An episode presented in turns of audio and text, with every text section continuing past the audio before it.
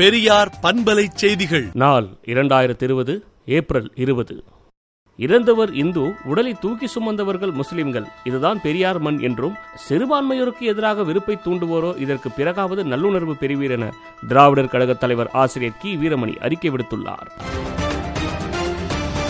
உலக அளவில் கொரோனா வைரஸால் பாதிக்கப்பட்டவர்களின் எண்ணிக்கை இருபத்தி நான்கு லட்சத்து ஆறாயிரத்து ஐநூற்று எழுபத்தைந்தாகவும் இறந்தவர்களின் எண்ணிக்கை ஒரு லட்சத்து அறுபத்தைந்தாயிரத்து முப்பத்தொன்றாகவும் தமிழகத்தை பொறுத்தவரையில் பாதிக்கப்பட்டவர்கள் ஆயிரத்து நானூற்று எழுபத்தேழாகவும் இறந்தவர்களின் எண்ணிக்கை பதினைந்தாகவும் உயர்ந்துள்ளது. உத்தரப்பிரதேச மாநிலத்தில் கிருமி நாசினியை குடிக்க வைத்து துப்புரவு தொழிலாளி கொலை செய்யப்பட்ட சம்பவம் பெரும் அதிர்ச்சியை ஏற்படுத்தியுள்ளது. இணைய வழியில் மின்சார இருசக்கர வாகனங்களை முன்பதிவு செய்தால் சிறப்பு சலுகைகள் என அறிவிக்கப்பட்டுள்ளது. தமிழர் தலைவர் ஆசிரியர் கி. வீரமணி அவர்களின் அறிவுறுத்தலின்படி கொரோனா ஊரடங்கால் பொருளாதார பாதிப்புக்குள்ளானோருக்கு திராவிடர் கழக தோழர்கள் நிவாரண உதவி வழங்கினர்.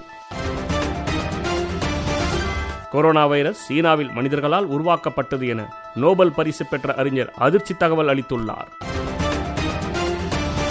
கொரோனா வைரஸ் பாதிப்பில் மூன்றாம் இடம் ஆனால் நிவாரண நிதியில் பத்தாம் இடம் தமிழகத்தை வஞ்சிக்கும் மத்திய பாஜக அரசு என தமிழ்நாடு காங்கிரஸ் கமிட்டி தலைவர் கே எஸ் அழகிரி கண்டனம் தெரிவித்துள்ளார்.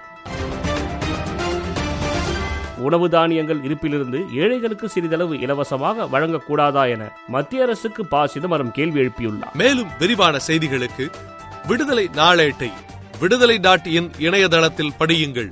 பெரியார் பண்பலை செய்திகளை நாள்தோறும் உங்கள் செல்பேசியிலேயே கேட்பதற்கு எட்டு ஒன்று இரண்டு நான்கு ஒன்று ஐந்து இரண்டு இரண்டு இரண்டு இரண்டு என்ற எண்ணுக்கு பெரியார் எஃப்எம் நியூஸ் என்று வாட்ஸ்அப் மூலம் செய்தி அனுப்புங்கள்.